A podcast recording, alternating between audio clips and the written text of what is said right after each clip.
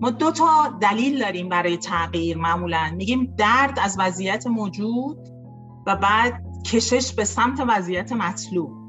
من فکر می‌کنم درد از وضعیت موجود الان انقدر زیاد شده. که آدم ها دیگه اصلا نگاه نمی‌کنن اون وضعیت مطلوبی که تو ذهنشون تصور کردن چقدر واقعیه. آیا اصلا وجود خارجی داره یا نه؟ شما باید بتونی فضای سازمانت رو جوری معماری بکنی که آدم ها به سمت نوآور بودن جذب بشن کشیده بشن در محیطی قرار بگیرن که خواه ناخواه هل داده بشن به اون سمت. یه قسمت کارم اینه که نقش اشعار در این زمینه چیه و اشعار خودش اصلا چطوری می‌تونه نوآور باشه. من خیلی جا با HR صحبت می‌کنم. HR در حد این می‌بینن که استخدام کن آگهی بده باشون مصاحبه بکن بیارشون اینجا و حقوق دستمزد بده بهشون. از موجهای مختلف HR که می‌زنیم میگیم HR دیگه الان در یک موقعی می‌گفتیم business partner ه. میاد میگه که از نظر استراتژی با کارمندان چطور رفتار بکنی؟ الان میگه HR platform provider ه. من HR وظیفه دارم. یک فضایی رو در سازمان بسازم که آدم ها بیان تبدیل به بهترین خودشون در اون فضا بشن و بهترین خودشون رو ارائه بدن و رضایت شغلی که میاد از در واقع اون کار کردن تو اون ماجرا رضایت اون فرد از این باشد که من احساس می‌کنم بهترین خودم رو دارم ارائه میدم. چه در شغلم چه در زندگیم. در رفتارهام حرفه‌ای تر شدم بسیار مهربانتر شدم بخشنده تر شدم نگاهم به مسائل نگاه همه جانبه ای شده. در واقع رشد کردم به بلوغ رفتاری رسیدم. سلام. من میلاد اسلامیزاد هستم و شما به سی و پنجمین قسمت از پادکست کارگاه گوش می‌کنید. ما توی کارگاه درباره مشاغل مختلف و کار حرفه‌ای حرف می‌زنیم و سعی می‌کنیم از تجربه متخصص میهمان توی مسیر شغلیش چیزهایی رو یاد بگیریم.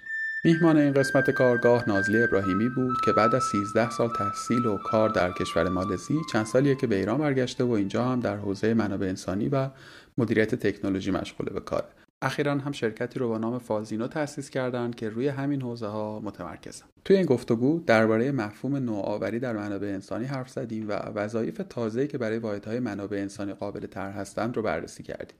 همینطور از تجربه کارش در سازمان ملل متحد پرسیدم درباره دلایل مهاجرت معکوس سوال کردم و در نهایت حول چند موضوع دیگه که مرتبط با کار حرفه‌ای بودن صحبت کردیم. بخش عمده این گفتگو احتمالا برای دوستان فعال یا شاغل در حوزه HR مفیدتر باشه. اما فکر می‌کنم شنیدنش می‌تونه برای همه ماهایی که توی شرکت ها و سازمان های مختلف کار می‌کنیم هم به درد بخوره و کمک کنه که بفهمیم چه انتظاراتی رو می‌تونیم و باید از تیم های منابع انسانیمون داشته باشیم. شاید هم بد نباشه شنیدن این اپیزود رو به همکارای واحد منابع انسانی شرکتتون پیشنهاد کنید. نسخه کاملتر این گفتگو رو می‌تونید روی کانال یوتیوب کارگاه ببینید. ممنون میشم ما رو روی اپلیکیشن های پادکست مثل Castbox دنبال کنید و اگر پادکست رو قابل شنیدن دونستید ما رو به دیگران هم معرفی و پیشنهاد کنید. سلام بر نازلی ابراهیمی. سلام به میلاد چطوری؟ خوبی؟ من خیلی خوبم. خیلی ممنون که وقت گذاشتی در عصر روز پنجشنبه. زنده باشی متشکرم. خیلی ممنونم نازی جان. از اینجا شروع کنیم که شما کار رو از کجا شروع کردی؟ بذار اول یه داستان برات بگم. من ریاضی خوندم و هیچ وقت ریاضیدان خوبی نبودم ولی ریاضی خوندم چون نمی‌خواستم زیست بخونم. و خب شما جوان ها یادتون نمیاد ولی دوره ما دو تا انتخاب داشتیم یا پزشکی و مهندسی. پزشکی خیلی طولانی بود و من تصمیم گرفتم برم ریاضی بخونم.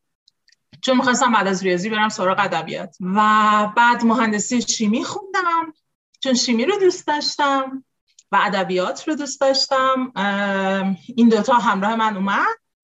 به ضرب و زور مهندسی شیمی رو تمامش کردم. یه مدت همکار کردم. مدیر کنترل کیفی یک کارخونه صادرات گیاهان دارویی بودم. یه مدت کوتاهی در دانشکده داروسازی دانشگاه تهران یه سری کارهای آزمایشگاهی انجام دادم. و کارهای آزمایشگاهی رو انجام دادم و به یه جایی رسیدم که فهمیدم که آدم ها رو خیلی بیشتر از ماشین ها دوست دارم و دیگه نمی‌تونم ادامه بدم. یه مدت کوتاهی دور خودم چرخیدم رفتم کلاس های تابستانه دانشگاه امیر کبیر کلاس های فمینیسم اگزیستانسیالیسم و هویت ملی رو تو شرکت کردم از توی اون کلاس های فمینیسم یک انجیوی فمینیستی تاسیس کردیم و اینا توی چه سالی بوده که شما رو نگرفتن؟ هشتاد و دو. که منطقه شد خب. آره. و توی همون جلسات فمینیستی یک روز یک خانمی اومد و گفتش که ما توی آفیسمون به دنبال یک آدمی میگردیم که بیاد یک دوره خیلی کوتاهی رو اینجا برای ما یه سری کارهای در واقع در حد یک کارآموز یه سری کارهای اولیه انجام بده چون که یک عالمه از کارمندامون همه با مهاجرت کردن رفتن آمریکا. بعد اون دوره من هنوز نمی‌دونستم می‌خوام چه کار بکنم و بر خودم داشتم گیج می‌زدم.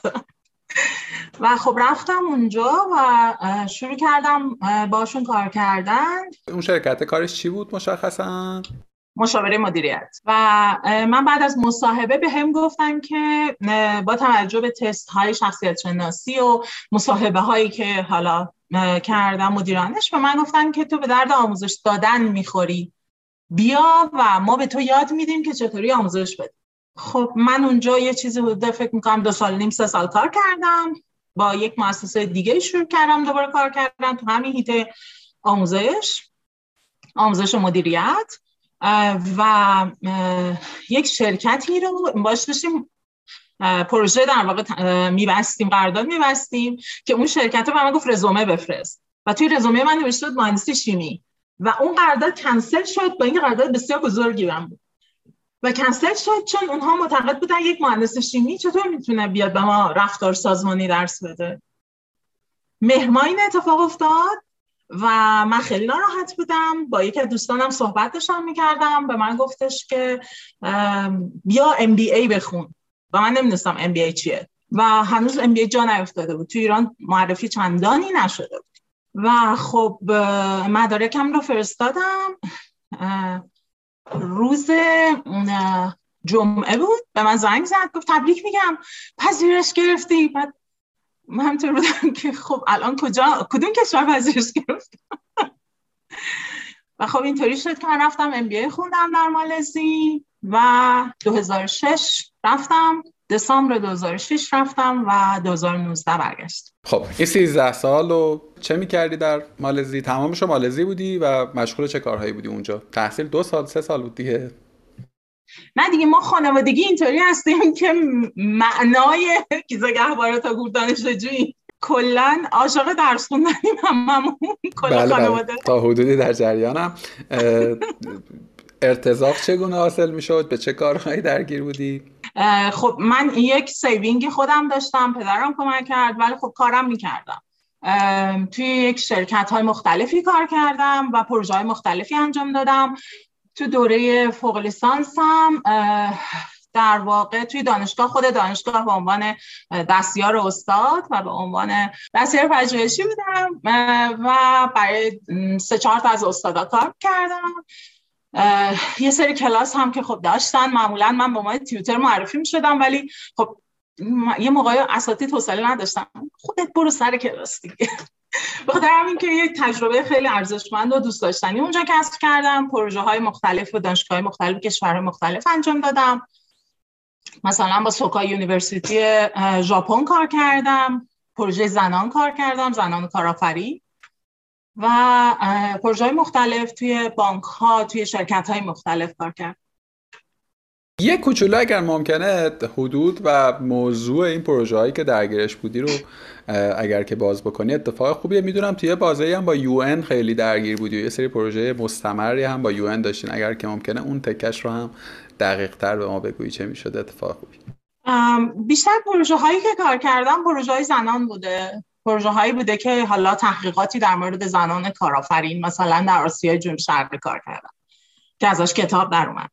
یا پروژه هایی کار کردم که در زمینه توامنسازی زنان بوده. به طور مشخص تو یو ان با من داوطلب یه چند تا کامیونیتی مختلف رو در واقع به عهده گرفتم. و مثلا کامیونیتی افغان ها رو به خاطر زبان که مشترک بود که من می‌تونستم در واقع باشون ارتباط بهتر برقرار بکنم به عهده گرفتم. اصل هدف و کارمونم این بودش که بتونیم یه سری فرصت های شغلی برای زنان آماده بکنیم بهشون مهارت هایی آموزش بدیم که بتونن در واقع خودشون یه سری شغل هایی که ایجاد می‌کنن رو سرپرستی کنن و ادامه بدن. یعنی یک موقعی هست شما یه مهارتی به یه آدم یاد میدی مثل خیاطی مثل گلدوزی یا هر چیزی مثلا ما صابون سازی بهشون یاد می‌دادیم یه سری هم بودن که نه می‌دیدیم سطحشون متفاوته جوانتر نیستن و این اندازه اینهایی که دوست داشتن حالا کامپیوتر یاد بگیرن. و اونها شغل هایی که دوست داشتن یاد می‌دادیم. خیلی هم مثلا مچ کردیم اینایی که صابون میساختن یه گروه شدن با اونایی که لیف میبافتن و خب حالا بهشون یاد می‌دادیم که موقع فروش بعد چی بگی؟ یه سری هم کلاس های آموزشی بود که کلاس های آموزش کارآفرینی میذاشتیم. حالا برای همه دیگه زن و مرد برای همه. کلاس های در واقع آموزش تصمیم گیری میذاشتیم. کلاس های چطور حل مسئله کنیم. اینها problem solving decision making کلاس ها میذاشتیم که اینا دیگه ربطی به جنسیت نداشت. پس من اینجوری فهمیدم که تو در واقع در سمت کار دانشگاهی و پژوهشی تا حدی متمرکز بودی بر مطالعه امور زنان. باز دوباره با یه تمرکزی بر حوزه کارآفرینی که خب کار کاملا آکادمیک و دانشگاهی بوده. در عمل هم به عنوان volunteer همکاری داشتی با یو با سازمان ملل متحد. سازمان ملل متحد ولی UNHCR یعنی تو بخش کمیسریای پناهندگان. مشخصا آره توی اون در واقع division ش. از volunteer در واقع آنچه که احتمالا اونور داشتین research می‌کردین اینجا در واقع یه جورایی تست هم می‌شده دیگه آزمون می‌شده و در عمل هم در واقع. یه segment خاصی از بانوان هم بودن دیگه زنان پناهنده. میشه گفت که یک قشر آسیب پذیری در یک کشور غیری. سعی می‌کردین اونها رو توانمند کنید که بتونن توی حالا اون environment جدید توی اون محیط جدید یه خورده استقلال بیشتری داشته باشن و بتونن حیات داشته باشن به نوعی درست فهمیدم؟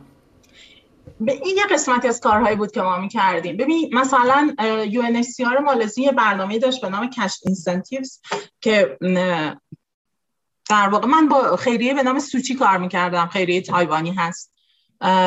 و اینها کمک می‌کردیم از طریق خیریه سوچی که یو به خانواده هایی که ما شناسایی می‌کردیم پناهنده هایی که ما شناسایی می‌کردیم و وضع مالیشون خیلی بد بود یک مبلغ بسیار کمی رو به مدت سه ماه بده تا اینا نجات پیدا کنن.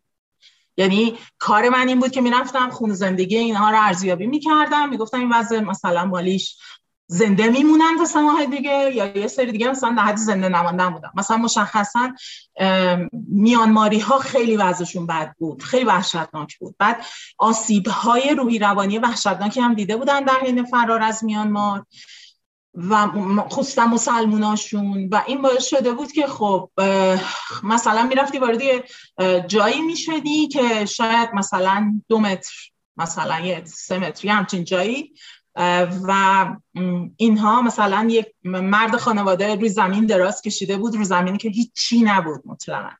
و دراز کشیده بود به خاطر کتک هایی که خورده بود نمی‌تونست حرکت بکنه کمرش آسیب دیده بود پاش آسیب دیده بود چشاش از دست داده بود. و مثلا هفت تا بچه بودن که اینها از گشنگی دقیقا دراز بودن روی زمین و زن خانواده. خب ما اینا رو می‌رفتیم ارزیابی می‌کردیم. اگر از طریق خیریه سوچی می‌تونستیم بهشون کمکی برسونیم سریعا که مثلا تو همین کیسی که الان گفتم ما چرخ خیاطی برشون تهیه کردیم بهشون به زن خانواده دادیم که می‌تونست خیاطی بکنه. مسئله اولیه مواد چیزهای اولیه که بر خیاطی لازم داشت رو بهش دادیم. با یه جای قرارداد بستیم که یه تعداد مشخصی در روز این میاد مثلا فلان چیزو به تو تحویل میده. میدوزه تحویل میده.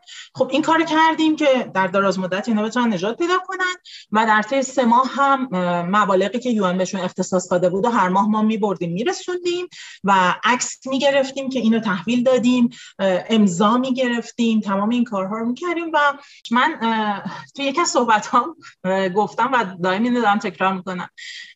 به نظرم دو جور دغدغه داریم. یک دغدغه ماهاییم که داریم در مورد سقف شیشه ای حرف می‌زنیم یک دغدغه اونهایی هستن که سقف که هیچی کیلومترها زیر همون صفرن و لهن و توی گلولای فقط دارن تلاش می‌کنن که نفس بکشن. و سطح دقدقه این دو در واقع تایفه خیلی با هم فرق می‌کنه. من هر دوتا رو در واقع تجربه کردم. غمگین واقعا خب تو در واقع پس بخش زیادی از وقت تو اونجا صرف اموری می‌کردی که در واقع میشه گفت جنسش جنس کار داوطلبانه بوده دیگه. حالا جدای از بوده شخصیش طبعا خیلی آیدی مالی برای تو نداشته. مشخصا کار تو اونجا و شغل اونجا همون کار آکادمیک و پژوهشی بود. درست فهمیدم؟ و آموزش در کنارش. در چند سال اول درسته بیشتر روی آکادمیک تمرکز کردم. در چند سال دوم بعد از 2010 نه رفتم تو سازمان های مختلف به عنوان مشاور و در واقع director leadership center شرکت چنگنکو بودم. یه جورایی تعالی سازمانی یه بخشی به عنوان تعالی سازمانی که کار شناسایی استعدادها بود و به طور مشخص talent management کار کردم. شناسایی استعدادها پرورششون و اینکه شما اینها رو بتونی در جایگاه درستی که تشخیص میدی کجای سازمان براشون مناسبه اینها رو بذاری و بعد براشون منتور تعیین بکنی که اینها در به جای اینکه مثلا بهت میگم 5 6 سال طول بکشه تا یه آدمی که وارد کار شده بیاد به لول مدیر میانی برسه در دو سال در سه سال این کار انجام بشه. خب این سود خیلی زیادی برای سازمان ها و مدیران داره. خصوصا که من فکر می‌کنم الان حتی تو ایران هم این موزل رو زیاد دیدم. فکر می‌کنم یکی از معضلات سازمان ها اینه که جونیورها خوبن خیلی خوبن خیلی خوب دارن کار می‌کنن کارمندها خیلی خوب دارن کار خودشون انجام میدن. یه سری مشکلاتی دارن. مدیران ارشد هم که مغز سازمان هستن می‌دونن که یه سری توامندی ها دارن یه سری مشکلات دارن. بعد ما یه سری آدمی که کارمند هستن با هم ذهنیت کارمندی رو میایم پروموت می‌کنیم به رده های میانی سازمان و حتی ما دیروز هم داشتیم صحبت می‌کردیم که شرکت های بسیار بزرگ ایران می‌گفت بسیاری از مدیرانی که ما داریم مهندس هستن مدیر نیستن. یعنی توانمندی ذهنی و تخصص مدیریت رو ندارن. برای اینکه تو همون سطح مهندسی هستن تجربه بسیار عالی دارن ولی هنوز به اون سطحی که باید برای مدیریت برای مدیریت روابط کارکنان برای توانمندسازی اونها و اونها ندارن و خب یکی از مشکلاتی که اونجا خیلی تو سازمان باش برخورد می‌کردیم همین بود که ما خب برنامه آپستارت رو برش طراحی کردیم و سه چهار سالی اونجا این در واقع این تجربه ارزشمند رو من کسب کردم که خیلی یاد گرفتم از دوستان اونجا.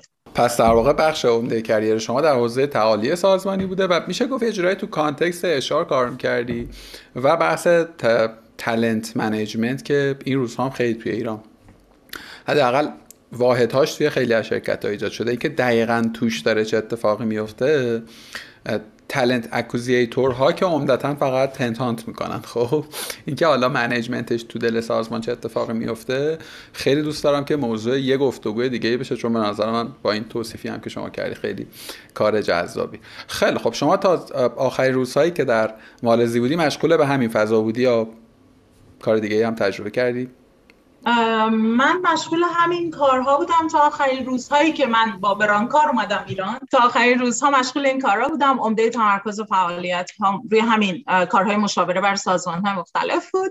در کنارش یعنی تمام آخر هفته ها و هر وقت دیگری که پیدا می کردم من متعلق به سوچی بودم و یو بسیار همالی.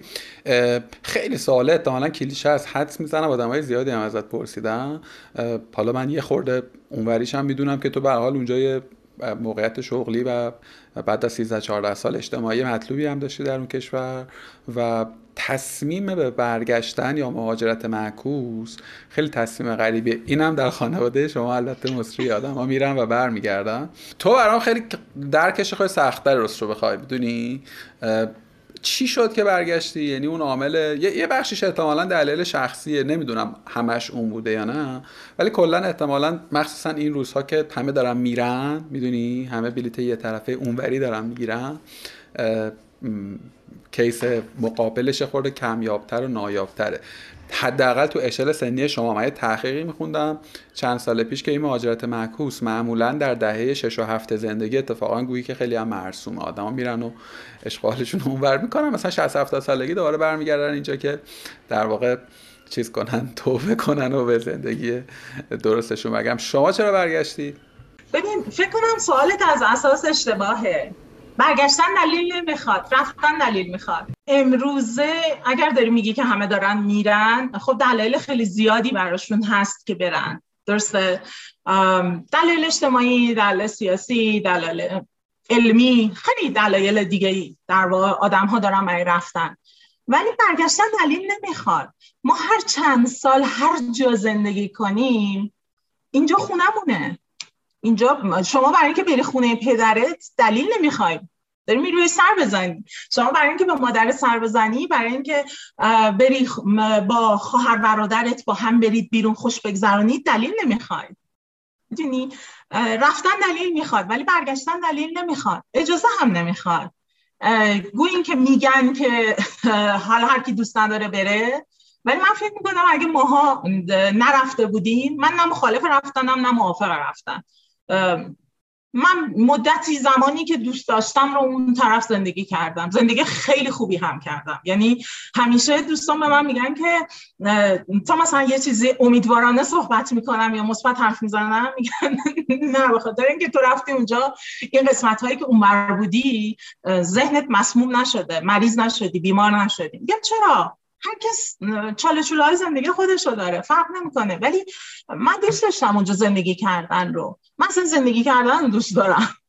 حالا تو این ور تو اون ور. نوع زندگی کردنم هم آدم خودرأیی هم معمولا خودم تعیین می‌کنم. چجور زندگی کنم؟ تا جایی که بشه. تا جایی که محدودیت ها اجازه بده می جنگم مراش و سعی می‌کنم خودم تعیین بکنم. اون آزادی رو به شدت داشتم اونجا که خودم تعیین بکنم چطور زندگی بکنم. ولی میگم برگشتن یک قسمت به نظرم خیلی طبیعیه اتفاق یک اتفاق خیلی خیلی طبیعی بود. و آدم هایی که می‌پرسن چرا برگشتی؟ حالا تو خوب پرسیدی. آدم هایی که سر به تاسف نش... تکون میدن. یه موقعی من فکر می‌کنم که خب من رفتم سهمم رو در واقع از اونور تجربه کردم و حالا طبیعیه دیگه. هر طبیعیه که هر کس تو خونه خودش باشه. این یه سری طبیعی زندگیه. نمی‌دونم در مورد سالهای بعد نمی‌دونم ولی الان الان خوبم. الان الان اینجا هستم با همه دلنگرانی ها و خستگی ها و تنش هایی که دارم تجربه می‌کنم که جامعه تحمیل می‌شود فکر می‌کنم که انتخابم درست بوده.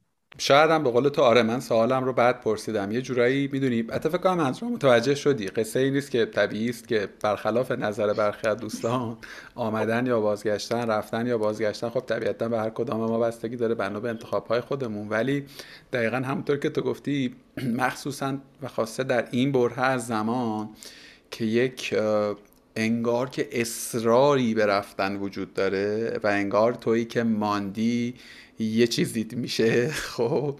و واقعا میگم نتونستی بری. موندی چون نتونسته بری. تفکر خیلی آدم آفرین. آره آره. حداقل باز توی مثلا حوزه کاری ما که خیلی پرشتابتره و شاید بشه گفت یه جورایی راحت تره این ماندنه انگار که داره بدل به یک نقطه ضعف میشه. حالا تو فکر کن در مقابل آدمی رو داری که داره برمیگرده. خب یعنی برگشته. باز دوباره همونطوری که پیش اینه که منی که ماندم احتمالا یه گیر و گوری دارم اونی هم که داره برمیگرده حتما یه گیر و گوری داشته یعنی یه مشکلی داشته نتونسته می‌دونی چیزای این شکلی. یا اینه یا اینی که خب تو که در یک مدینه فاضله ای بودی می‌دونی تو که در یک جایی بوده که همه چیز خوب و درست بوده یا حداقل از اینجا بهتر بوده؟ چی بوده اون محرکی که تو رو بازگردونده به اینجا؟ و اتفاقا می‌خوام بگم که حداقل به فهم من در مورد آدم های زیادی اتفاقا اینه که چرا برای بازگشت دلیل می‌خوای؟ برای رفتنه که دلیل نمی‌خوای. یا بهتر بگم رفتن انقدر دلیل دلایلش به نظر واضح و مبرهن می‌رسه که دیگه کسی سوال نمی‌پرسه تو چرا داری میری؟ می‌دونی؟ تو اگه الان بگی آقا من دارم میرم کسی نمی‌پرسه چرا. ولی اگه بخوای برگردی این سوال طرح میشه. میلا جان یک عبارتی رو به کار بردی که من دوست دارم. اصلاحش کنم با اجازت. آدم هایی که میرن خیلی همون تفکری که میگی مدینه فاضله رو دارن. فکر می‌کنن که کشورهای دیگه همه چیز بهترین است همه چیز بدترین است. من قبول دارم که تو خیلی از جنبه ها خیلی از کشورها امکانات رفاهی و اجتماعی بهتری برای شهروندانش فراهم می‌کنن اون کشور و خیلی در واقع شرایط زیست محیطی بیتنشتری داری. خب. این رو قبول دارم. ولی هیچ کشوری مدینه فاضله نیست. بسیاری از کسانی که الان دارن میرن خیلی شش بسته دارن میرن. ما دو تا دلیل داریم برای تغییر معمولا. میگیم درد از وضعیت موجود و بعد کشش به سمت وضعیت مطلوب. من فکر می‌کنم درد از وضعیت موجود الان انقدر زیاد شده که آدم ها دیگه اصلا نگاه نمی‌کنن اون وضعیت مطلوبی که تو ذهنشون تصور کردن چقدر واقعیه. آیا اصلا وجود خارجی داره یا نه؟ ولی برای ما آدم های فکر می‌کنم الان یه ذره تبش گرفته که بریم. ولی آدم ها فکر نمی کنن که از اینجا که در اومدیم ما یه اشتباه و سالها قبل کردیم که بعد گفتیم یه چیزی رو نمی‌خوایم ولی ندونستیم نمی‌دونستیم که چی رو می‌خوایم. من فکر هی داره خودش تکرار میشه. الان آدم ها می‌دونن چی رو نمی‌خوان ولی نمی‌دونن چی می‌خوان. ارزم به حضور انورت که آقا بگذاریم شما در نهایت برگشتین ایران و دوری 13 ساله از میادین. تو توی این مدت فکر می‌کنم ارتباطی هم با بازار کار ایران نداشتی دیگه. و توی این دوره خب همه چیز خیلی هم تغییر کرده. چیکار کردی؟ چجوری دوباره خودتو وارد جریان کار حرفه‌ای کردی در ایران؟ اینم به نظرم خیلی جالب. خب، ببین من آدم ها رو دوست دارم و ارتباط گرفتن با آدم ها رو هم دوست دارم. این باعث میشه که خیلی دوست آشنا داشته باشم. البته الان دیگه شوخی که می‌کنم میگم که به لطف شرایط فعلی من در هر کشوری که وارد بشم نیاز به هتل رفتن ندارم. یعنی حالا از دوستان خودم که حالا اون طرف داشتم هیچی از دوستانی که از ایران رفتن یعنی عملا وقتی وارد شدم و شروع کردم پرسجو کردن و سراغ گرفتن از دوستان قدیم و خب باشون ارتباط خیلی دورادور بودم و می‌دونستم یک تعداد بسیار زیادیشون رفتن. و اون چند تایی که باقی مونده بودن یه سری هاشون در واقع ارتباط گرفتن باشون برام شک آور بود. یه سری هاشون خیلی دوست داشتنی بود خیلی خوب بود. و واقعا انقدر تعدادشون کم بود تعداد بازمانده ها که به دنبال این رفتم که خب باید چیکار کنم؟ باید پناه ببرم به شیوه های جدید ارتباط سازی و برگشتم به دنیای مجازی. یعنی من دنیای مجازی می کلا طلاق داده بودم ولی برگشتم. و شروع کردم در واقع ارتباط ساختن دوباره. شروع کردم کلاس های مختلف برگزار کردن خبرش رسوندم یه سری کلاس های رایگان گذاشتم یه سری کلاس های دیگه گذاشتم که خب کرونا برای هر کس بد بود برای من خوب بود که کلاس های آنلاین هم خیلی رونق پیدا کرد و دیگه یه موقعی بود که به بعضی می‌گفتم ببخشید دیگه جا نداره خب کلاس هامو برگزار کردم یه دوره های خیلی خیلی سرم شروع شد با همین کلاس هایی که تو خونه میشستم و تدریس می‌کردم. بعد کم کم از طریق دوست و آشنا و فامیل و اینها هی چون می‌دونی که هنوز که هنوزه جو حاکم بر بسیار از خانواده های اینه که آخه تفلکی سر کار نمیره. چرا؟ کار آنلاین می‌کنید نه بابا کار آنلاین چیه؟ باز حالا کرونا اومد یه ذره کار آنلاین به رسمیت شناخته شد. ولی خب من از سال 2015 آنلاین درس می‌دادم و برام چیز عجیبی نبود. این شد که در واقع من از این فرصت ها و کرونا و همه چیز نهایت استفاده رو کردم و شروع کردم ارتباط سازی و از همین ارتباط سازی ها به شرکت های مختلفی معرفی شدم که رفتم کارهای مشاوره مدیریت منابع انسانی برشون انجام دادم یه سری مثلا پروژه ها رو لانچ کردم یه سری آموزش ها رو برگزار کردم و خب ادامه پیدا کرد تا الان که اینجا در فازینو هم. فازینا رو یه کوچولو قبل از این گفتگو معرفی کردیم منم یه خورده کنجکاوی کرده بودم یه خورده میشناختمش. اگه ممکنه یه کوچولو توضیح بده در موردش و بیشتر توضیح بده اون تکه HR innovationش رو که خیلی جذابه. شاید شش ماه قبل من با یکی از اساتید در واقع جامعه مدیریت تکنولوژی و مدیریت فناوری و نوآوری داشتم صحبت می‌کردم که ایشون از سالیان پیش میشناختم ولی بهشون پیام داده بودم که من یک ایده ای دارم در مورد تکنولوژی. چون در مورد تکنو استرس مطالعه کرده بودم مقاله نوشته بودم چاپ کرده بودم و کار آکادمی کرده بودم. و بهشون گفتم که من می‌خوام یه سری در مورد کارهای تکنولوژی و اثرش روی اچ صحبت بکنم. اثر این تکنولوژی های جدیدی که در سازمان وارد میشن و تاثیر روحی روانی که از نظر استرس و سلامت روان روی افراد می‌ذارن در سازمان ها و ایشون به من لطف داشتن وقتی که ما با هم ملاقات کردیم و من رو معرفی کردن به چندین نفر دیگه.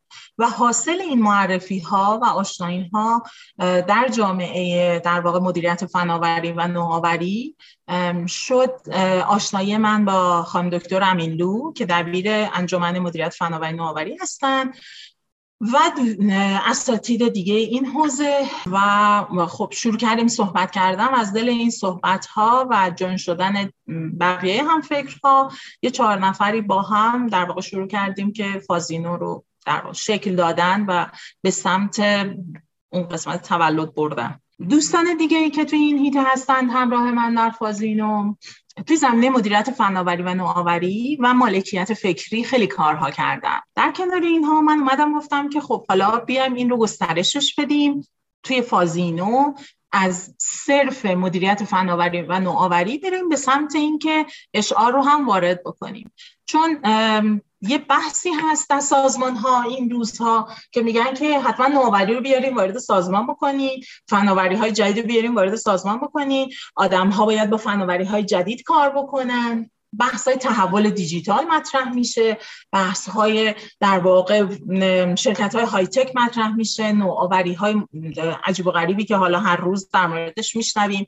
هی داریم قدیم شاید در واقع نوآوری یا فناوری های جدید یه لوکس محسوب می‌شد ولی الان دیگه ضرورت محسوب میشه. یک جای خالی که من می‌بینم این است که خیلی خوب ما این فناوری رو میاریم وارد سازمان می‌کنیم. ولی اگر شما طرز تفکر چارچوب های ذهنی مدل های ذهنیت مناسب به کارگیری فناوری نباشد خب به کجا می‌خوایم برسیم؟ در واقع میای یک چیزی رو معرفی می‌کنی وارد سازمان می‌کنی که به جای اینکه اون آدم در جهت تسهیل امور به کار بگیرتش باعث سردرگمی و پیچیدگی بیشتر میشه. ما در مالزی یک برای سازمان حسابداری ERP یه سازمان خیلی بزرگ حسابداری ERP پیاده سازی می کردیم و من به عنوان مشاور بهشون گفتم که شما باید آدم ها رو آماده بکنی که با نوع کار کردن جدید بتونن مواجه بشن. وقتی شما همه چی همیشه خدا این خودکار رو در دست راستت گرفتی حالا من چپ دستم به دست چپم گرفتم. ولی وقتی در دست راستت گرفتی اولین بار که می‌خواید با دست چپ بنویسی خیلی بد خط می‌نویسی. برای اینکه ذهنت یاری نمی‌کنه. من حتی یه بار داشتم سعی می‌کردم با دست راست بنویسم بعد برعکس داشتم مینوشتم یا آینه ای داشتم مینوشتم. تو ذهنم اونوری بود. همه کارمندها و مدیران در سازمان هم همینن. وقتی تمام مدت شما این خودکار رو در یه دست گرفتی برای اینکه تو دست دیگه بگیری باید خیلی تلاش کنی. اون اینرسی سکون اولیه رو بشکنی. و بعد ماینستت باید با این سمت ببری که درسته تغییر در اوائلش دلخواه نیست ولی لازم است و ما برای اینکه بتونیم ادامه بدیم باید این تغییر رو بپذیریم و کارها رو به شیوه جدید انجام بدیم.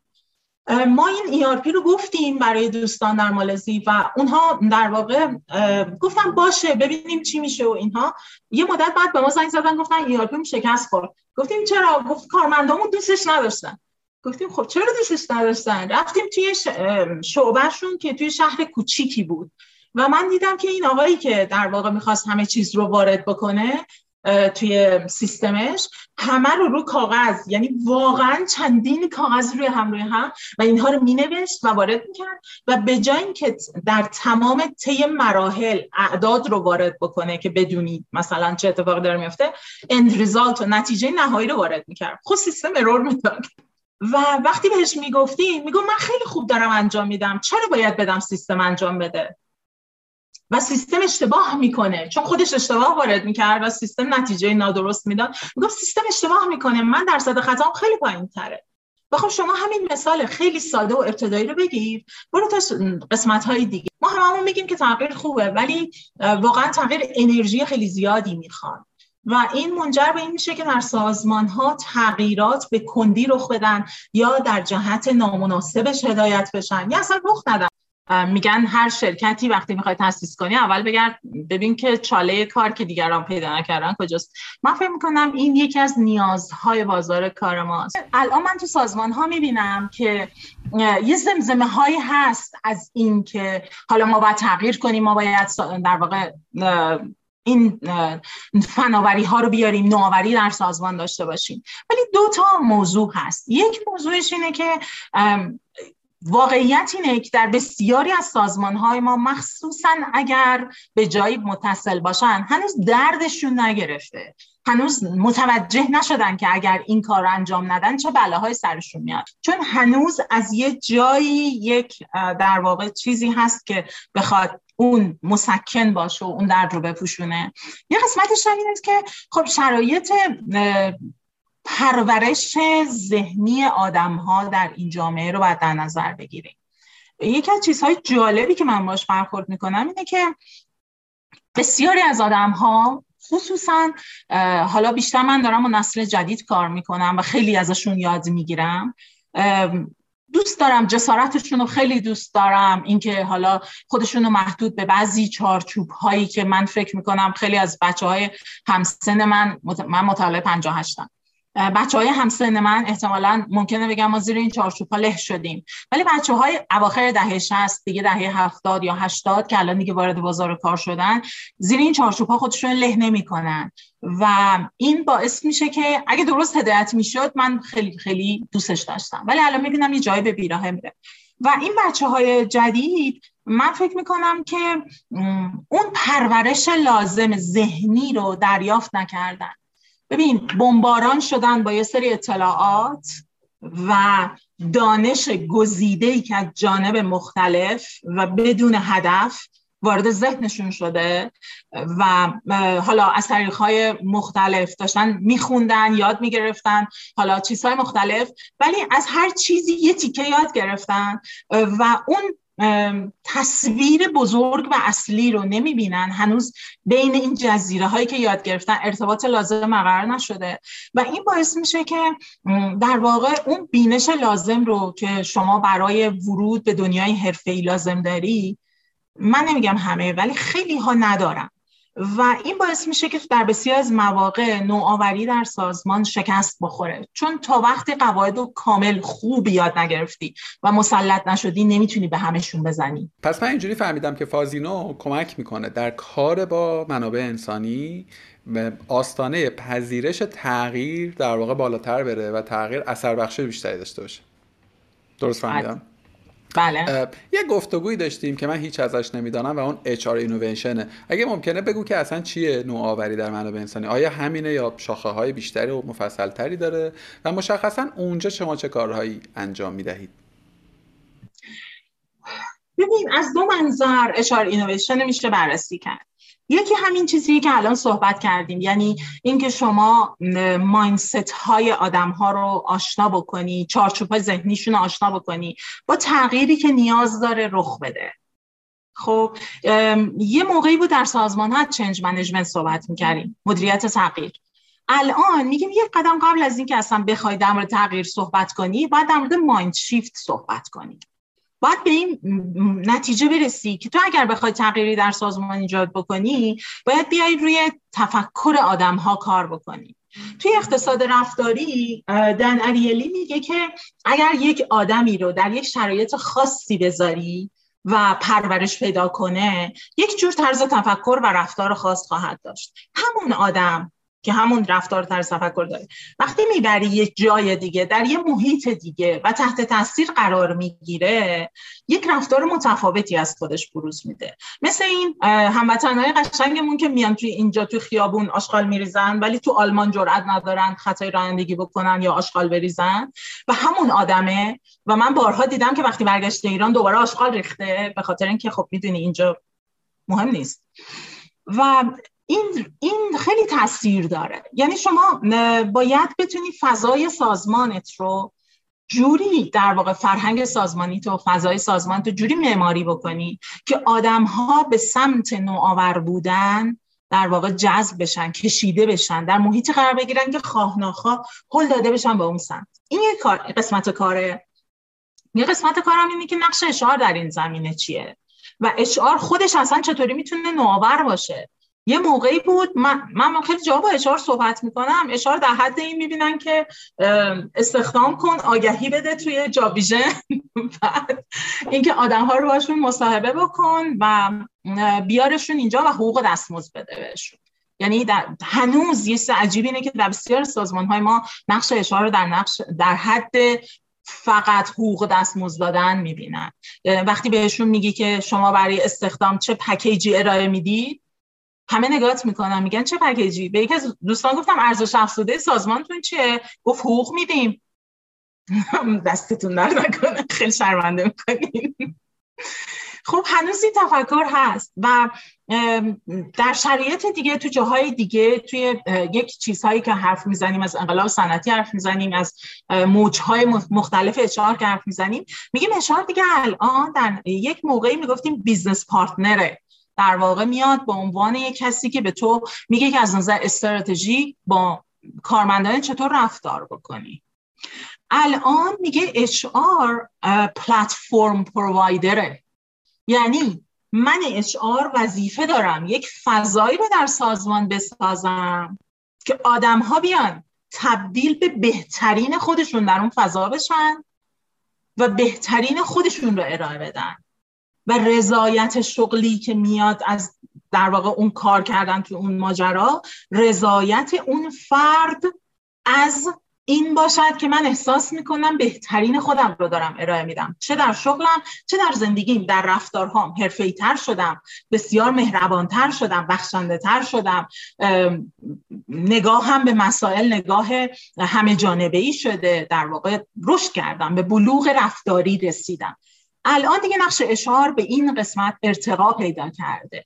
یه موقعی ما فکر می‌کردیم که هرچقدر قوانین شفافتر باشند بهتره. در واقع می‌گفتیم یک اشعار خوب قوانین انقدر شفاف می‌کنه که هیچ کس سردرگمی نشه. الان دیگه میگیم فراتر از اینکه قوانین باید شفاف باشن قوانین باید متناسب و سازگار باشند. یه موقعی قانون اصل بود چارچوب اصل بود آدمه رو میآوردی میذاشتی تو اون چارچوب می‌گفتی کار کن. برای من این نقش رو برو انجام بده. و الان دیگه اینو نمیگیم. الان میگیم که من یک در واقع زمین بازی میارم تو رو می‌ذارم دفاع. ولی اگر خواستی توامنیشو داشتی علاقهشو داشتی یه موقعی شاید اصلا استعداد تو گل زدن بود. یه موقعی شاید دوستش دروازبان بشی. شاید یه جایی به این نتیجه رسیده که دروازبانی برای من بهتره مناسبتره حال منو بهتر می‌کنه. خب باید در واقع این سازگاری رو در نقش ها ایجاد کرد که فراتر از تسک و وظیفه آدم ها به ایفای نقش در سازمان بپردازند یعنی صبح که پا میشه با خودش فکر کنه که به به دارم میرم که اونجا یه چیز جدید به وجود بیارم خلق کنم. خب من متوجه شدم منظور از نوآوری در منابع انسانی چیه. ببین صادقانه اینه که خیلی چیزهای قشنگی هن دیگه. یعنی به فکر می‌کنم هر آدمی چه در تیم منابع انسانی فعال باشه چه به عنوان کارمند در یک مجموعه کار بکنه احتمالا اینا رو که میشنه بگه آخ چون من همه اینا رو می‌خوام. چقدر زیباست چقدر خوشاینده می‌دونی انگار که یکی داره چرا اتفاق نمیفته آیا کمبود دانشش صرفا مسئله؟ یعنی آیا مدیران منابع انسانی خیلی درست اشاره کردی متاسفانه بخش زیادی از شاید بشه گفت زیاد و کمش نمی‌دونم. بخشی از جامعه آدم هایی که در حوزه منابع انسانی مشغولن شاید سازمان اساسا صرفا همین رو ازشون می‌خواد که تو آدما رو جذب بکن اخراج بکن حقوق دستمزد مدیریت کن تهش مثلا مرخصی هم حواست باشه یه خورده پیشرفته تر مثلا شب عیدم یه گیفت بهشون بده. می‌دونی؟ یعنی دامنه کاری که برای واحد منابع انسانی در نظر گرفتن اینه. چند تایی شرکت هایی که خب یه خورده ابعاد بزرگتری دارن و یه خورده مسئله منابع انسانی درشون پررنگتره به این سمت و سوی رفتن. ولی خب خیلی مستاقن می‌دونی؟ چند موردن. حداقل باز در کانتکست فضای استارتاپی که من درشم بیرونش رو نمی‌دونم چه شکلیه. چند تا سوال شد. یک چرا این شکلیه؟ چرا الان اینجوری ما در واقع تیم واحد های منابع انسانی و تیم های منابع انسانی ما آره. چرا اینجوریه؟ بذار پس بعدی سخت داره اینو اول نظر خودتو بگو و بینش خودتو بگو بعد از دو سه سالی که توی این فضا داری کار می‌کنی. خب من خودم رو راستش رو بخوای در این حد نمی‌دونم که بخوام یک نظر در واقع کاملا همه جانبه بگم. ولی آن آنچه که من ابزرو کردم آنچه که من نظاره کردم در این مدت اینه که منابع انسانی هم از کل مملکت که جدا نیست ما از مریخ که آدمای منابع انسانی رو نیوردیم اینجا. که بهشون بگیم که شما بیاید یه آدم موجوداتی باشید که پرفورمنس های مثلا عجیب و غریب و فلانی داشته باشید. قضیه این است که ما از دل همین آدم هایی که هستیم منابع انسانی رو میاریم توی یه شرکتی استخدام می‌کنیم. پس باید یه ذره به عقبتر برگردیم و به این فکر بکنیم که در جامعه ما چی داره رخ میده. که عمیق شدن توی یه کاری نوآوری در یک کاری سرمایه گذاری در نوآوری و در اینکه کارها را از شیوه های جدید انجام بدیم یا اینکه بریم عمیق بشیم اون رو یاد بگیریم و روحیه این رو داشته باشیم که دائم به دنبال این باشیم که چی در دنیا داره اتفاق میفته و چطور می‌تونیم که ما خودمون رو برسونیم به اون چیزی که در واقع ترندهای جامعه است نه دنیا. ببین یکی از چیزهای عجیبی که من دارم می‌بینم اینه که درسته این چیزایی که داریم میگی توی سازمان ها داره رخ میده که منابع انسانی ها در حد حقوق و دستمزد موندن. ولی چند تا کار خیلی جالب هم که خیلی بیشتر شده دیدم. و این هم اینه, اینه که ما داریم سعی می‌کنیم ترنت های منابع انسانی در دنیا رو فالو بکنیم. یعنی ایرانیزش نمی کنیم منابع انسانی چیزیه که ربط کامل به فرهنگ ایران داره. ربط به اگه شما در قطر باشی ربط کامل به قطر داره. شما هر وقت می‌خوای چیزهای جدیدی بیاری یه مدتی گیج می‌زنی. یه سری از در واقع سعی و خطا میری. چرا؟ به خاطر اینکه یک خب آدم های هر سازمانی فرق می‌کنن آدم های هر کشوری فرق می‌کنن. و باید بر اساس فرهنگ و تفکر قالب اون جامعه برنامه ریزی بشه. یه قسمتش که من چند روز پیش در موردش داشتم توی یه کلاس درسی صحبت می‌کردم این بودش که داشتم می‌گفتم آدم هایی که متولد 1155 هستن و متولد 1175 هستن. 20 سال تفاوتی که دارن. چه تجربیاتی در زندگیشون داشتن که اینها ماینستشون رو شکل داده چارچوب های ذهنیشون رو شکل داده؟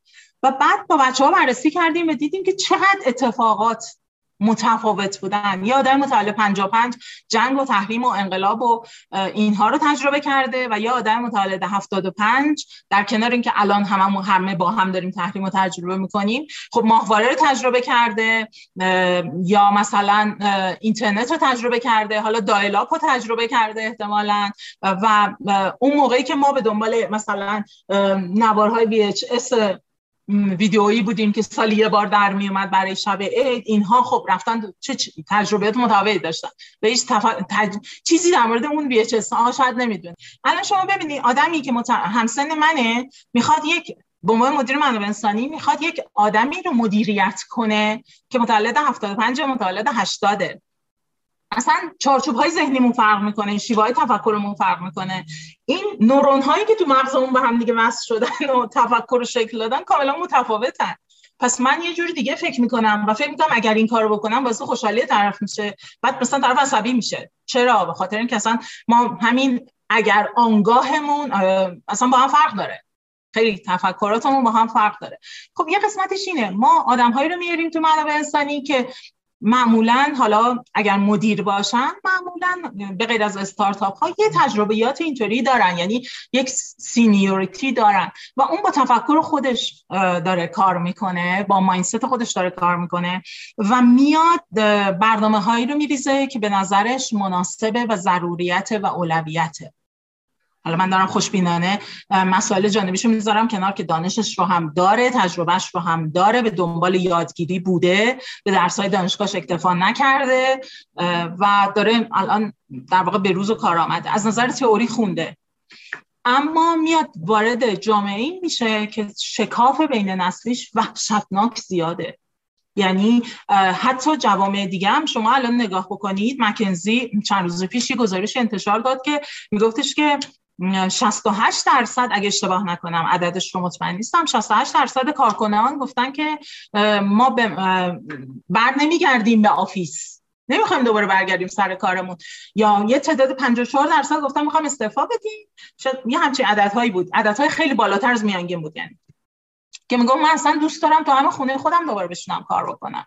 این خیلی فرق می‌کنه. اصلا با اون کسی که با شیوهی که ما بزرگ شدیم و فکر می‌کنیم و یاد گرفتیم. پس همه دنیا این تنش هست در کشور ما احتمالا به دلایل عوامل بیرونی تنش بیشتره. با وجود همه این توضیحاتی که تو دادی الان به نظرت سازمان هایی که مایلند یه خورده function های بهتری داشته باشن توی تیم منابع انسان. چون من معتقدم از بخوای یه بخشیش هم برمیگرده بالا دست HR دیگه. یعنی اینکه وقتی مدیران ارشد میان تعریف می‌کنن ما واحد منابع انسانی داریم یا می‌خوایم که داشته باشیم همزمان باید بدونن که چه scope ی رو مفروض دارن از اون تیمه از اون آدمه.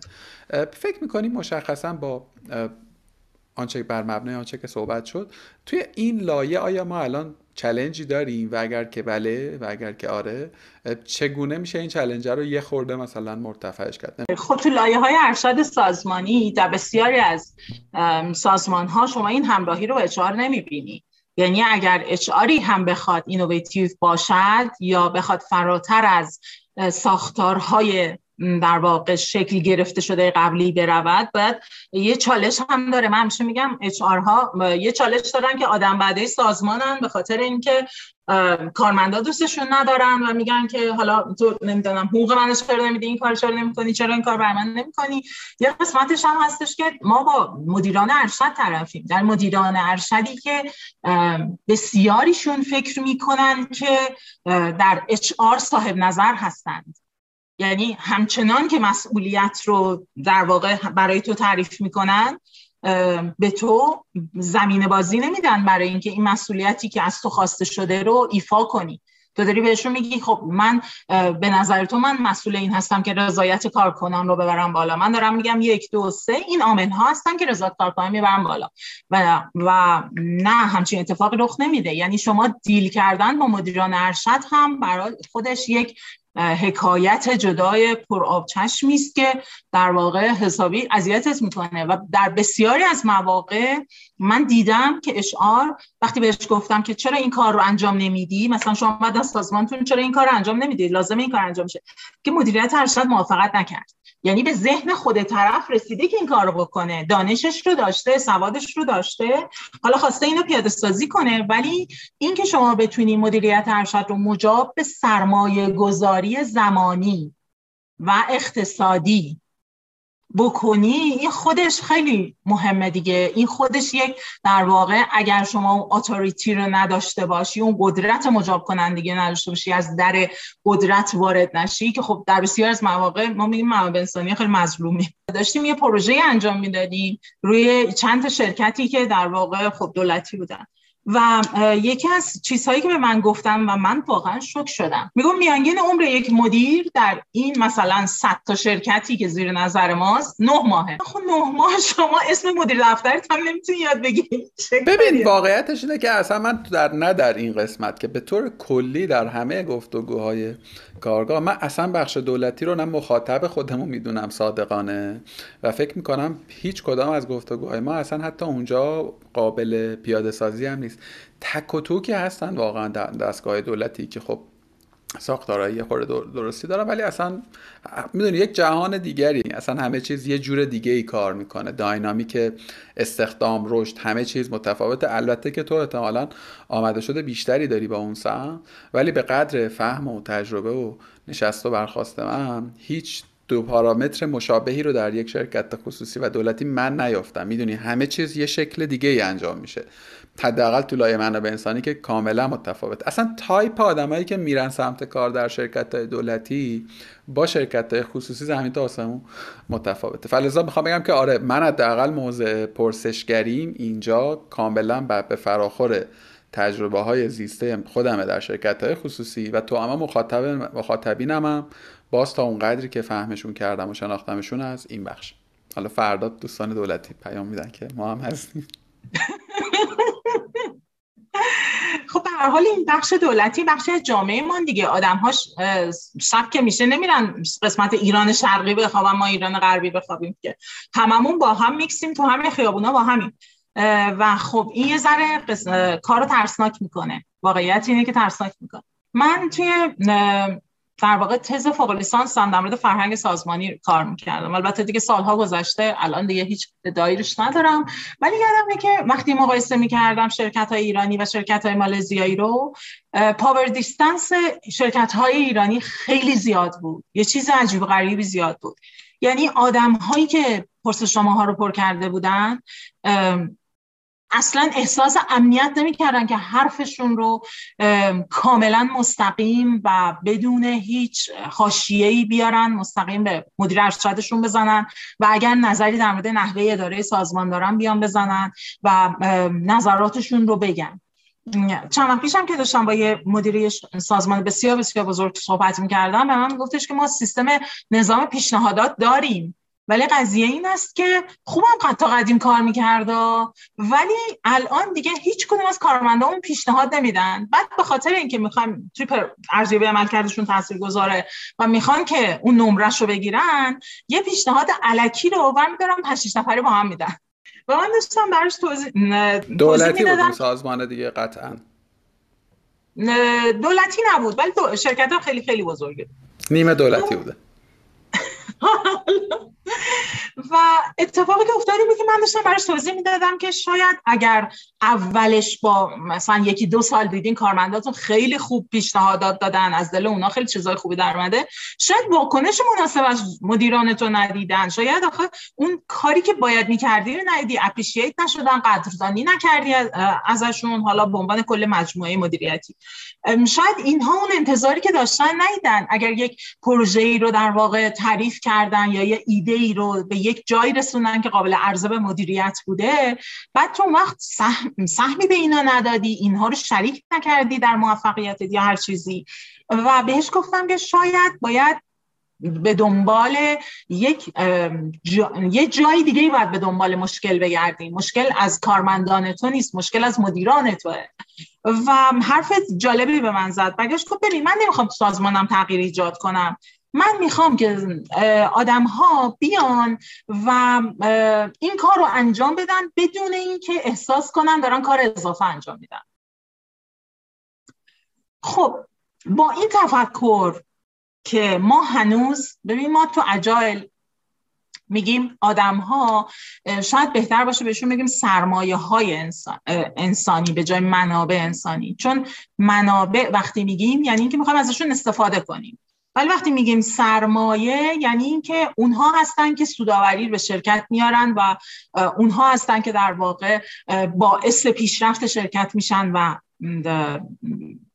وجودشون برکت شرکت ها فارسیش شد اینجوری باشه.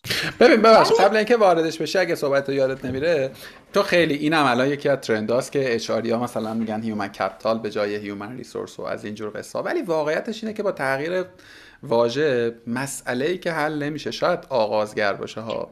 من شخصا باز اینجا تو نظرت حتما ارجحه چون تنوع سازمان هایی که درشون بودی و موضعی که باشون تعامل داشت خیلی بیشتر.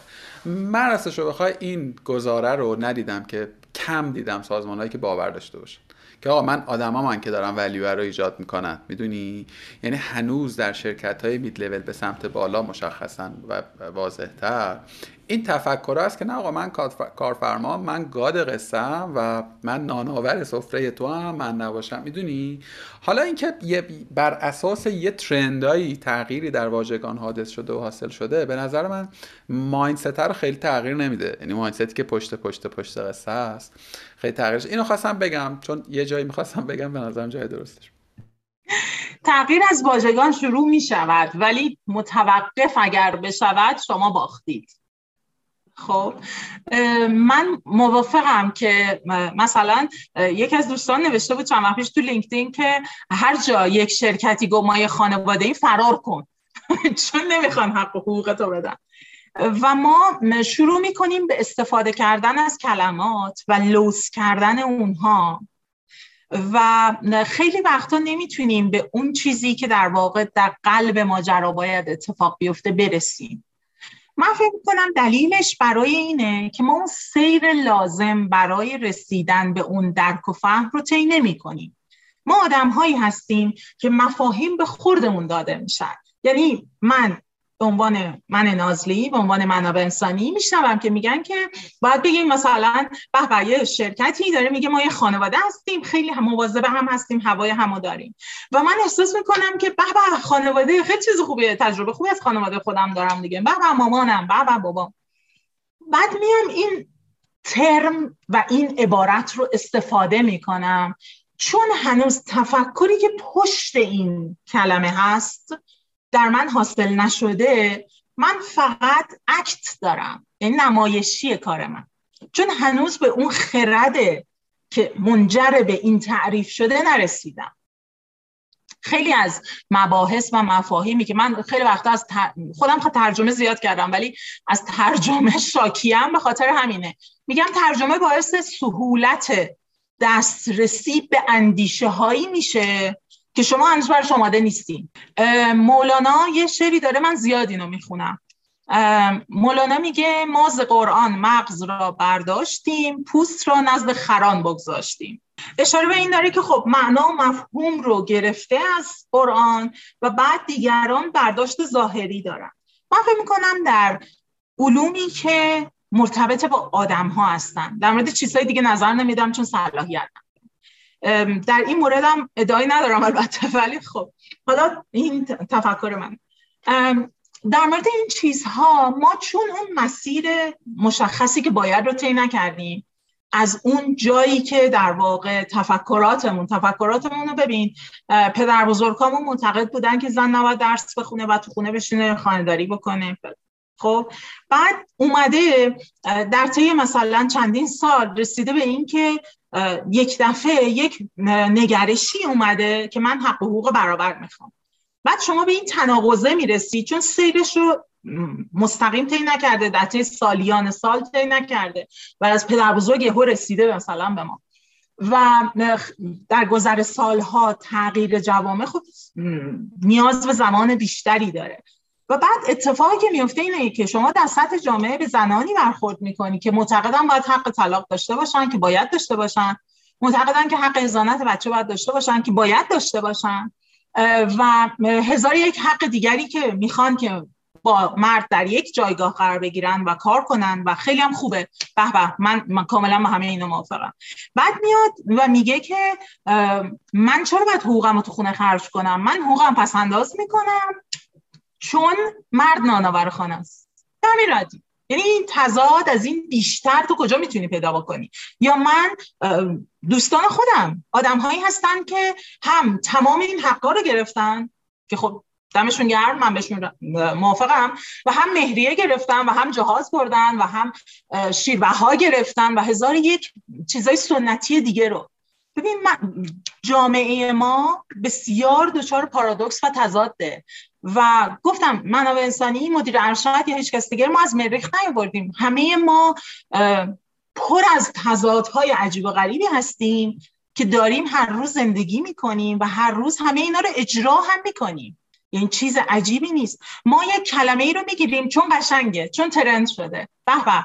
الان من خودم یک مبحثی رو دارم ترجمه می‌کنم و این مبحث هنوز اسم فارسی براش پیدا نکردم. مفهومش چیه؟ میگه تو سازمان شما وظیفه دارید به عنوان یک HR وظیفه دارید شرایطی رو فراهم بکنید که انسان ها بیشترین contribution رو داشته باشن مشارکت رو داشته باشن در اداره سازمان ها خب و من خیلی با این مبحث موافقم.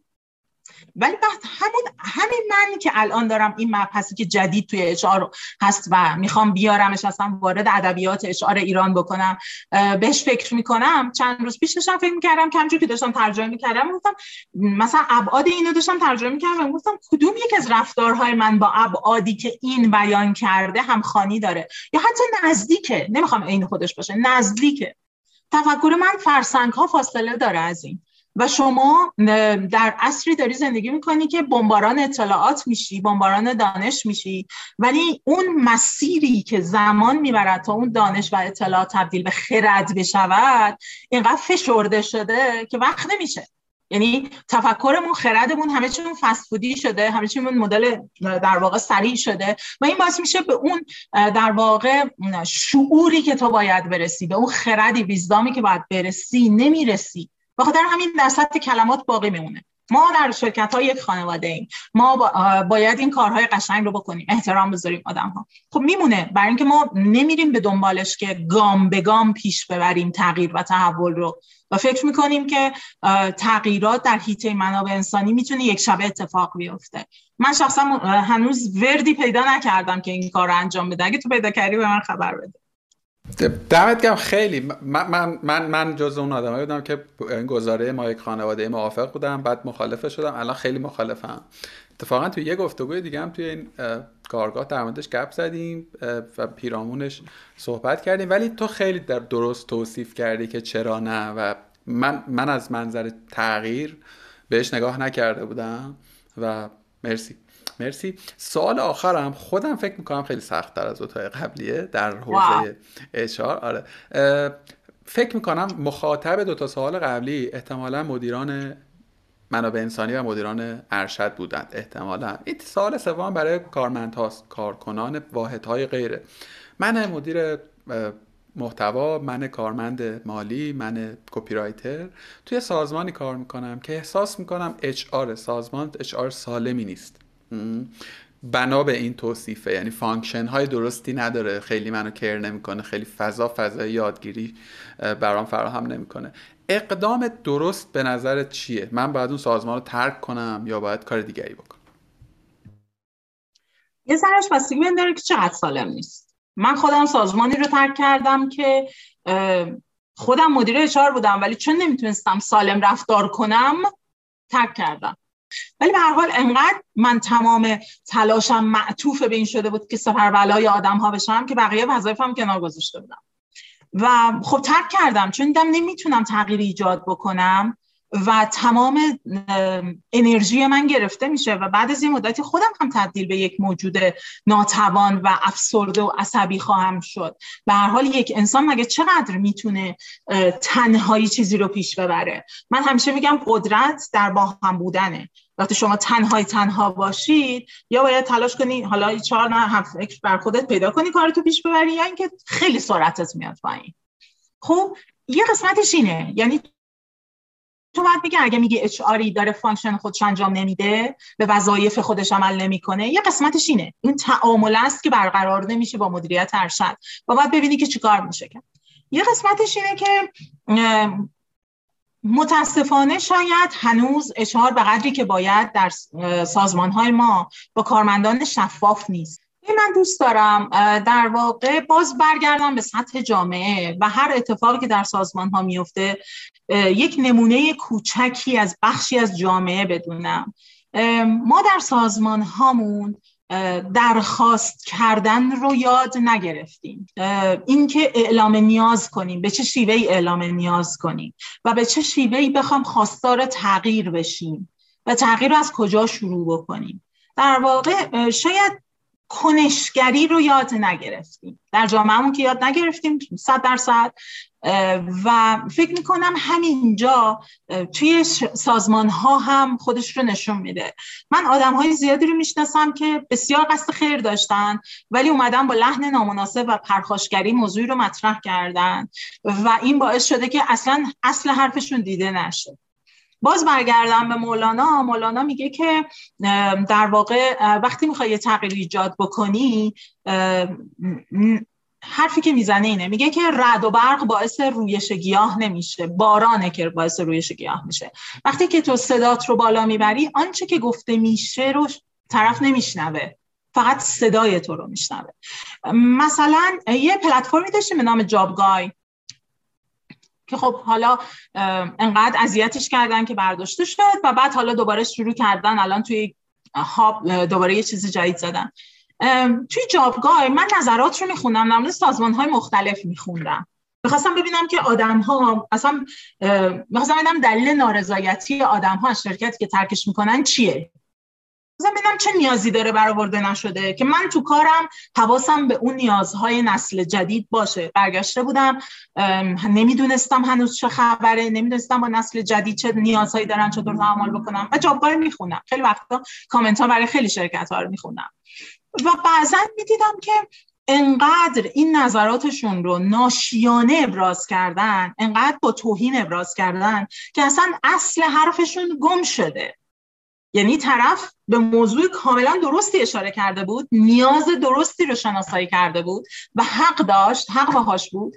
ولی ولی انقدر بد بیان کرده بود و انقدر پرخاش جویانه و طلبکارانه اینو بیان کرده بود احساساتی بیانش کرده بود که اصلا شما در بار اول که میخوندی می‌گفتی اصلا این آدم صلاح صلاحیت این رو نداره که بخواد مثلا همچین چیزی رو بگه. چون اصلا حرف زدن بلد نیست چون اصلا خیلی جوان پر بی ادبه یا هر چیزی. ولی بعد که همه اینها رو میذاشتی کنار و لحنش رو میذاشتی کنار میدی که نه حرفی که زده درسته. من فکر می‌کنم ما در جامعهمون و در سازمان هامون کنشگری رو بلد نیستیم. خواهش کردن درخواست کردن اعلام نیاز کردن و ارتباط گرفتن و درخواست نیاز به حق خودمون حقوق اولیه خودمون رو. یاد نگرفتیم چجوری دنبال احقاق حقوق خودمون بریم. و این یک ضربه که بسیار از کارمندها می‌خورن از سازمان ها خب در جامعه این که روابط ناسالم خیلی خیلی گسترش پیدا کرده واقعیت اینه که بسیار از سازمان ها از کارمندانشون سو استفاده می‌کنن. همونطوری که در بسیار از موارد کارمنده از سازمان ها سو استفاده می‌کنن. یه واقعیت که ما این مباحث رو خیلی زیاد داریم.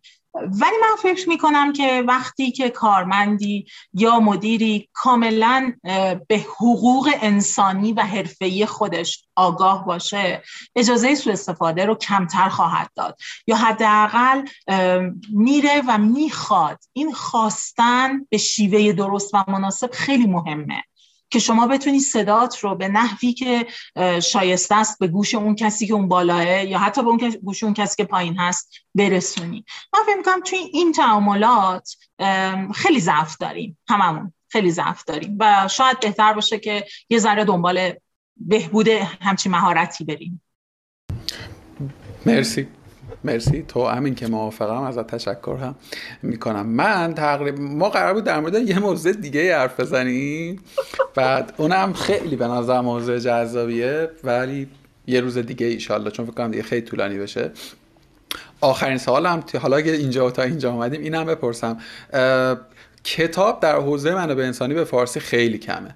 خوشبختانه خیلی کمه. از این حیث خوشبختانه که دو سه چند تایی که من خوندم همونطوری که به درستی هم اشاره کردی واقعا ترجمه های دوست نداشتنی داشتن و یه جاهایی اصلا خلط معنا شده. می‌دونی؟ اصلا یه سمت دیگه رفت. حالا در حوزه به انسانی چه به فارسی و چه به انگلیسی احیانا کتابی هست که نزدیک باشه به فضای گفتگو و بتونی پیشنهاد بکنی به آدم هایی که ما رو میشنوند یا می‌بینند.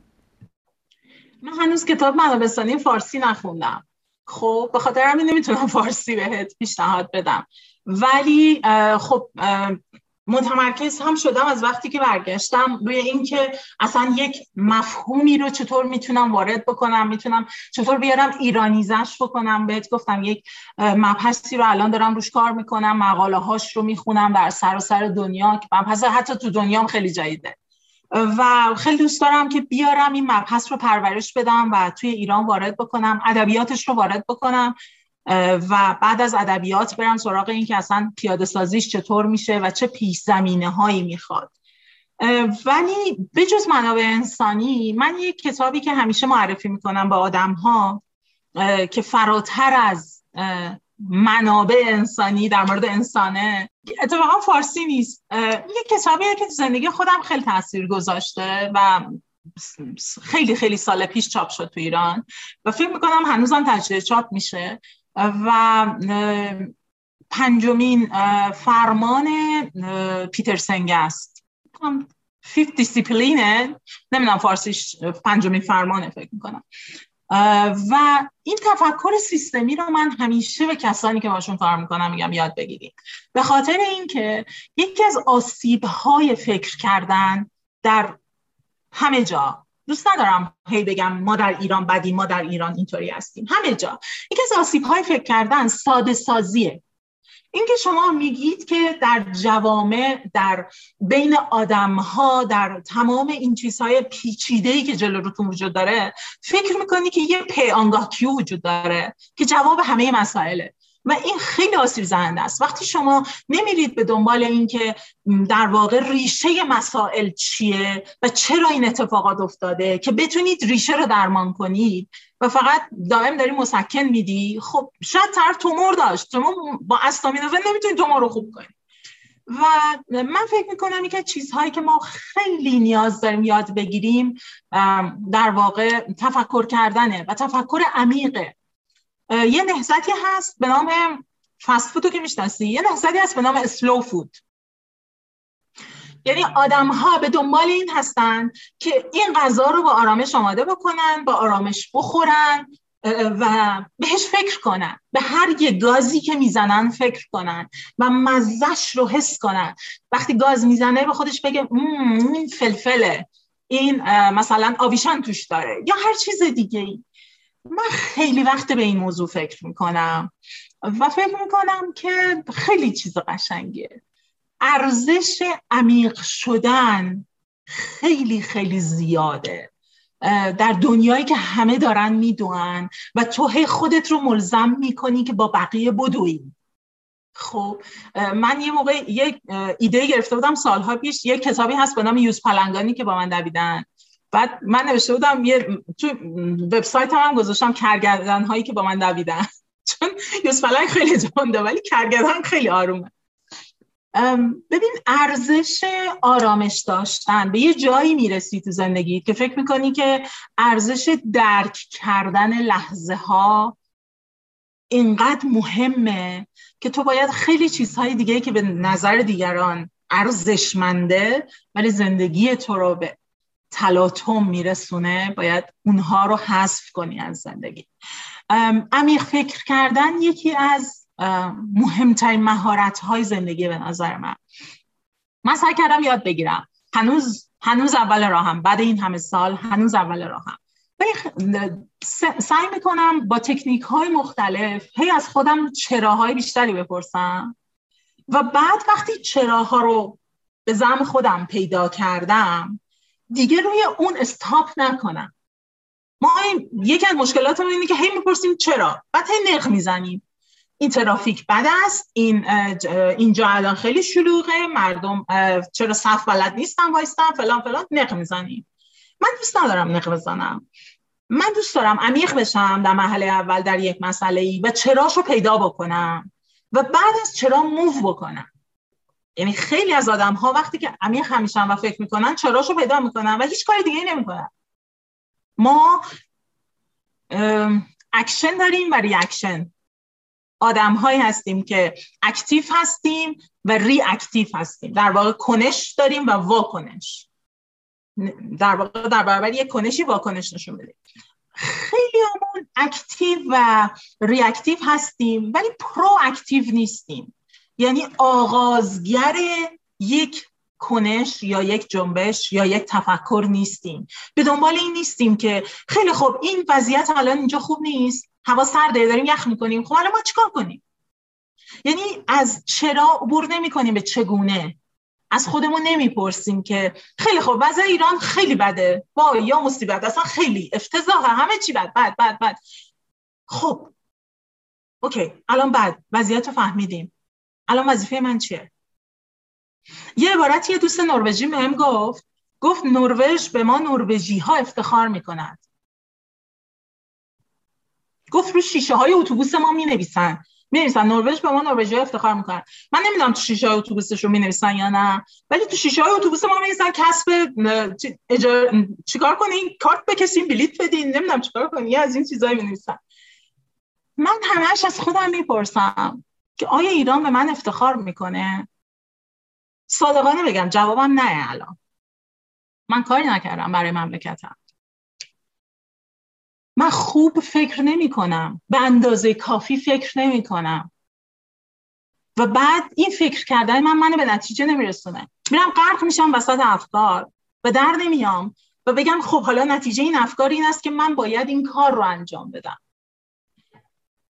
من همیشه آرزو داشتم یه شرکت تاسیس کنم و شرکتم در زمینه آموزش باشه. چون فکر می‌کنم پای و اساس تغییر هر مملکتی هر جامعه ای به سمت والاتر پیش رفتن به سمت جلو رفتن به سمت در واقع تعالی به سمت رشد پیشرفت آموزشه. آموزشمون خیلی ایراد داره. منم ادعایی ندارم البته ولی دارم تلاش خودم رو می‌کنم. من فکر می‌کنم اینجا این چاله این سیاه چاله وجود داره. اندازه خودم که یه اپسیلون آدم هستم سلاش می‌کنم که این چاله رو یه قسمتش رو پر کنم. از صفر کلوینی که توش هستیم یه درجه بیارمش بالاتر.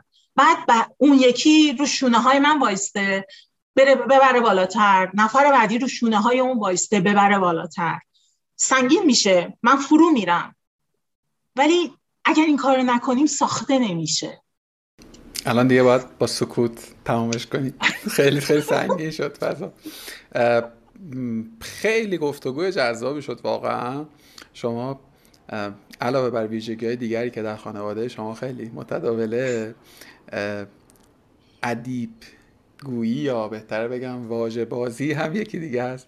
صفاتی است که در واقع بین شما رواج داره. خیلی توصیف های دقیقی داشتی از موقعیت ها من جدا خیلی لذت بردم. خیلی ممنونم ازت که وقت گذاشتی. ما قرار بود در مورد توانمندسازی زنان صحبت بکنیم در مورد این مفهوم گپ بزنیم. بعد یه قیاسی داشته باشیم بین آنچه که در ایران در دوور مختلف اتفاق افتاده با آنچه که در فضای بیرون هست و اصلا در مورد چه چراییش گپ بزنیم که خب دیگه خیلی. ولی می‌خوام این قول رو ازت بگیرم. تو رو درواسی بذارم همین جایی که الان هستی. یه جلسه دیگه ما در مورد این مزاحمت بشیم. خیلی ممنونم از این فرصت که بهم دادی. خیلی وقت در مورد خودم حرف نزده بودم. خیلی مرسی. به نظر سوالی چیزی هست که باید میپرسیدم و نپرسیدم یا چیزی هست که بخوای اضافه بکنی به گفتگومون؟ دیگه بس خسته شدی. دم شما گرم. خیلی ممنونم. خیلی مشتاقم که انشالله به زودی از نزدیک ببینیم تو بیشتر گپ بزنیم. مرسی. متشکرم. ممنون از تو. مرسی, مرسی که وقت گذاشتی و زنده باشی. قربانت عصر خیر خدا نگهدار.